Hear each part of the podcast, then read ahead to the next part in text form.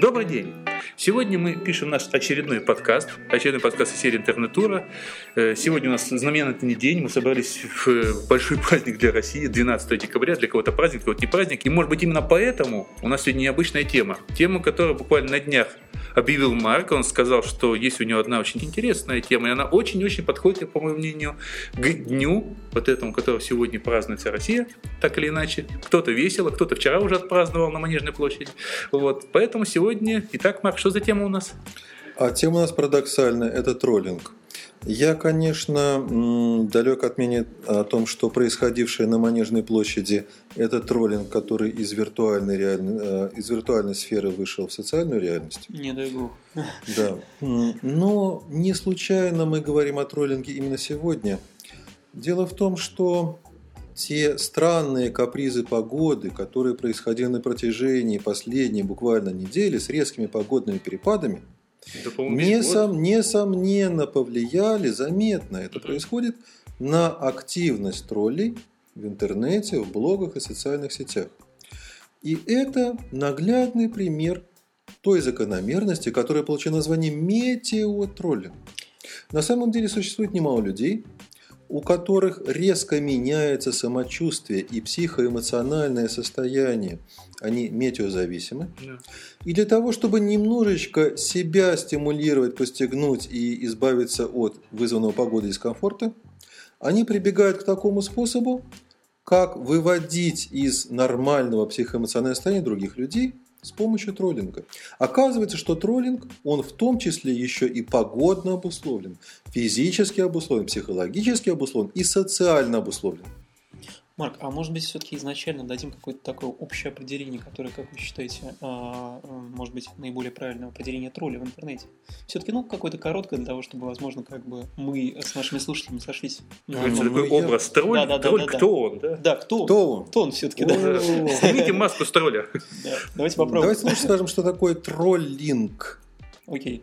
Это провокационное поведение пользователей интернета – который пытается нарушить спокойствие, самоуважение других пользователей. А самих каждый второй человек, прошу прощения, что перебиваю. Именно провокационно. Ага. Э, так-то много любителей испортить другим настроение, но делать это путем изощренных провокаций способны немногие. Надо сказать, что тролли зачастую достаточно креативные, творческие личности. Здесь, кстати, Марк, Марк сказал уникальную, очень интересную вещь. На самом же деле, для того, чтобы, оказывается, стать троллем, надо иметь соответствующую квалификацию или, во всяком случае, талант. С одной или стороны, но с другой стороны, с точки зрения психологии, э, такое поведение, как троллинг – говорит о некоторых все-таки морально-нравственных личностных проблемах. А психических? иногда, в некоторой части случаев, и о достаточно серьезных, глубоких психологических проблемах. Спасибо, Марк. Э, собственно говоря, я предложил бы тогда вернуться отчасти к э, тем, по темам, да, которые я предложил, предложил бы обсудить, да, и одна из них, самых основных, это, собственно говоря, а, она, может быть, имеет какую-то все-таки относительно а, а, связь с троллингом, но тем не менее, все-таки замкнутость человека в современном мире, да, который вот так много говорил, такой поп-философ французский, как Бодрияр, а в условиях развития social media, вот этого постоянного общения молодежи и, собственно говоря, взрослого, это же, это может быть как бы все-таки человек становится все менее замкнут, либо же это все-таки на самом деле э, обман?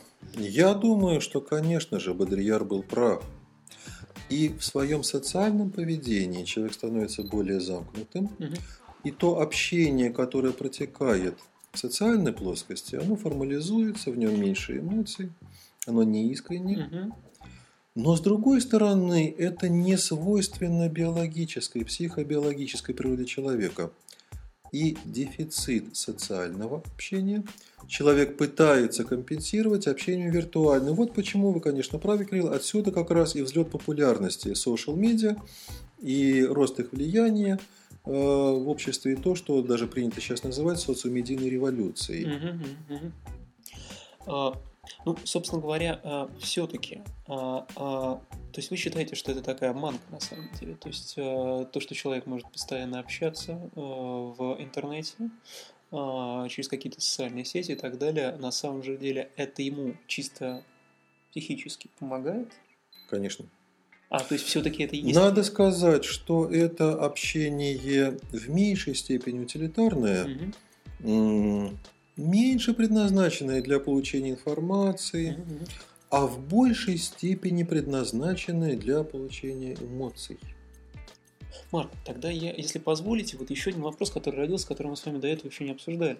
А, а может ли общение в интернете, а, ну, на самом деле, я примерно знаю ответ, но тем не менее, просто хотелось бы более четко понять, то, что у вас как профессионала спросить, а может ли у а, общения в интернете через social media современные, да, помочь человеку социализироваться? То есть вы вот, к примеру, арг- а, а, основатель э, Facebook, человек отнюдь непростой. Это да. Ну и, по-моему, на протяжении всех вот этих наших подкастов только об этом и говорим. Вот на самом Что деле, люди- еще раз остановиться все-таки. Давайте попробуем.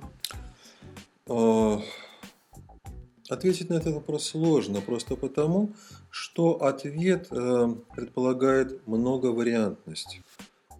В общем случае, да, может помочь, но не всем.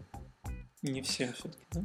А, Ведь зависит э, это от того, каковы мотивы человека, зачем он идет в интернет, чтобы через интернет общаться с другими.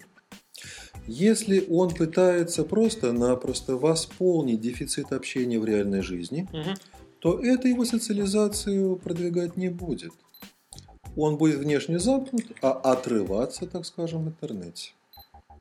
Другое дело, если у него есть некоторые реалистические жизненные цели, связанные с общением, э, с тем, чтобы эту коммуникацию как-то использовать, Мгм. и тогда общение в интернете становится способом приобретения новых связей, расширения э, круга знакомств, и, соответственно, Мгм. Это может помогать социализации. Слушайте, а все-таки, если отбросить такую исключительно такую положительную роль, потенциальное а, общение в социальных сетях, а, ведь на самом же деле, а, а, возьмем тех же самых троллей.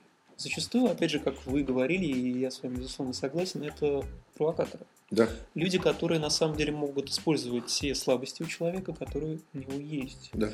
Соответственно, как бы, ну, я не знаю, есть такая очень э, популярная тема, как э, некоторые люди сознательно приходят в интернет и троллят. вампир. А, нет, нет, я не об этом даже. Я о том, а, что есть даже закрытые чаты, где Мгм. люди, которые наслаждаются этим, а, провоцируют людей Кирилл, это честно сейчас не Не фильм или чат вспоминается в вашей голове? Я просто сразу- я же- рядом есть кинотеатр а, 35 километров. Я просто сейчас бы сразу же просто- просто про то, что говорит Да, да, сразу да, рассказывает Да. буквально целую историю из этого фильма. Слушайте, да, вот, Марк, безусловно, очень интересно вас спросить. Мгм. А, Надо ведь сказать о том, что сами тролли Мгм.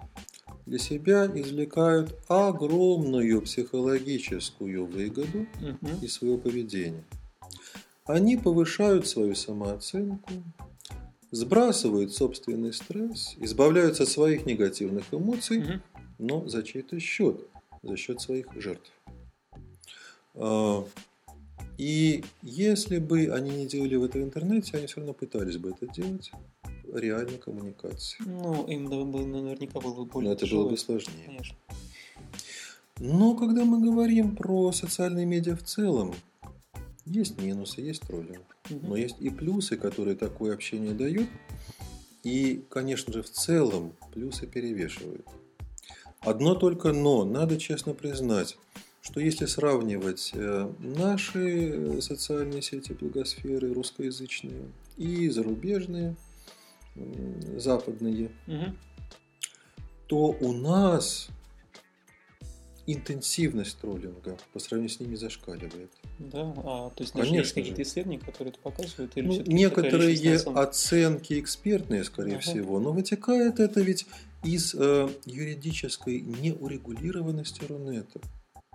Это у нас можно безнаказанно оскорблять других людей в интернете, если не оскорблять высокопоставленных должностных лиц, то ничего за это и не будет. Ну, а может быть, этим ты Очень мало прецедентов. На Западе несколько иначе. Согласен. Там это А повод может- для суда. Может ли другая быть ситуация? Я вот очень часто привожу этот параметр как э, монастырское, так сказать, воспитание. Когда люди слишком долго чего-то не имели, а потом, то, что называется, они дорвались. России да, во конечно. много ситуаций вот такое вот была в монастыре. Как я всегда привожу пример, это мальчики и девочки раньше любили их воспитывать в монастыре, и когда они выходили в 15 лет на свободу, они увидели много такого, чем они даже не мыслили, и они, многие опускались, то, что называется, во все тяжкие. Вот в России я вижу это во многих направлениях, в одежде, в потреблении некоторых там, не знаю, там продуктов, напитков и так далее. Много в чем, что большинство европейских стран, для них это уже какой-то пройденный этап. В сексе в том числе и так я далее. Вот думаю, что интернет может быть так же? А, вы знаете, Андрей, э, в этом есть э, доля истины, но все-таки, по большому счету, в той старой жизни в советском обществе, которую мы помним, Мгм. было много дефицитов. Но дефицита хамства, бескультурья и матерщины, как правило, не наблюдалось. Ну, это другая уже история. Тут потому что 70 лет было культивирование определенного поведения. Да. Слушайте, а если позволите, все-таки на самом деле, мне кажется, что э, вот все-таки принижать э, Россию в сравнении с Западом, мне кажется, А мы не принижаем, мы верно. Анализируем. Нет, нет, я, собственно говоря, о том говорю, что, наверное, все-таки, во-первых, все-таки давайте будем исходить из того, что таких четких Мгм. исследований, которые позволяли определить... Экспертные оценки. Да, Да. это экспертная оценка, так или иначе их нет, э, поэтому, безусловно, у вас такая позиция, я ее очень уважаю, но, тем не менее, мы четких оценок пока не имеем. Вот, а во-вторых, э, наверное, мне все-таки кажется, что это такое глобальное явление, да, некая глобальная проблема. Россия здесь как бы не является каким-то таким ультра-уникальным течением все-таки. Тем не менее, поэтому если эта проблема будет каким-то образом решаться, то, наверное, она будет в мире и России в том числе Знаешь, решаться. знаешь, То есть а, а, решать ее исключительно в России э, Должен сказать, что в мире-то она все-таки решается.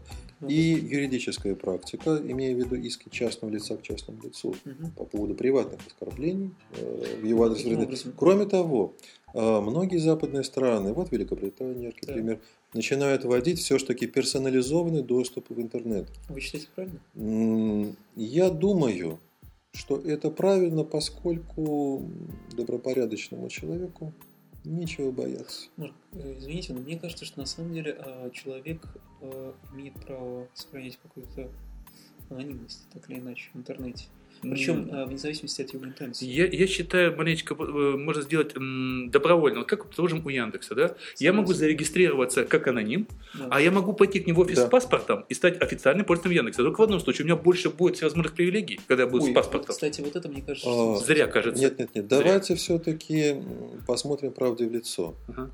Ведь на самом деле мы живем в такой стране, где весь интернет-трафик дублируется Мгм. с помощью определенной. Правда, сейчас об этом знают системы SORM-2 и другие. И некоторые люди И- с удовольствием могут использовать все эти. Да, и на самом деле у нас нет анонимных интернет-пользователей. Весь трафик персонализован. Ну, скажем так, Просто-напросто, да, эта информация находится в руках тех, кто им может пользоваться. Я бы сказал так, э, у нас нет анонимных массовых пользователей. При желании любой человек знает, как пользоваться VPN, как говорится, заграничным. Да. Я могу, выходя Ну. отсюда, и- якобы быть день во Франкфурте и так далее. Да, это легко. Это легко, и на чуть-чуть знаний Ну. совсем. Но это для тех, кому это надо, опять Да. же. А надо это, опять же, тому, кому это зачем-то надо. Простому пользователю, как правильно сказал Марк, в принципе, особо-то и не надо это. Так-то. Не знаю, мне, например, категорически не нравится, если меня кто-то будет э, сечь в интернете, то есть конкретно. То есть больше нравится, когда секут по GSM телефону, когда А, лежит в кармане, да? Это мне тоже не нравится, на самом деле. А выбор? Кирилл, А. так теперь подумайте, это и так постоянно происходит. Вы Мы пользуетесь с вами заранее об этом знаем Нет, по ну Ну, умолчанию. хорошо, но если это а, происходит и так далее, то это не значит, что надо соглашаться с этим априори.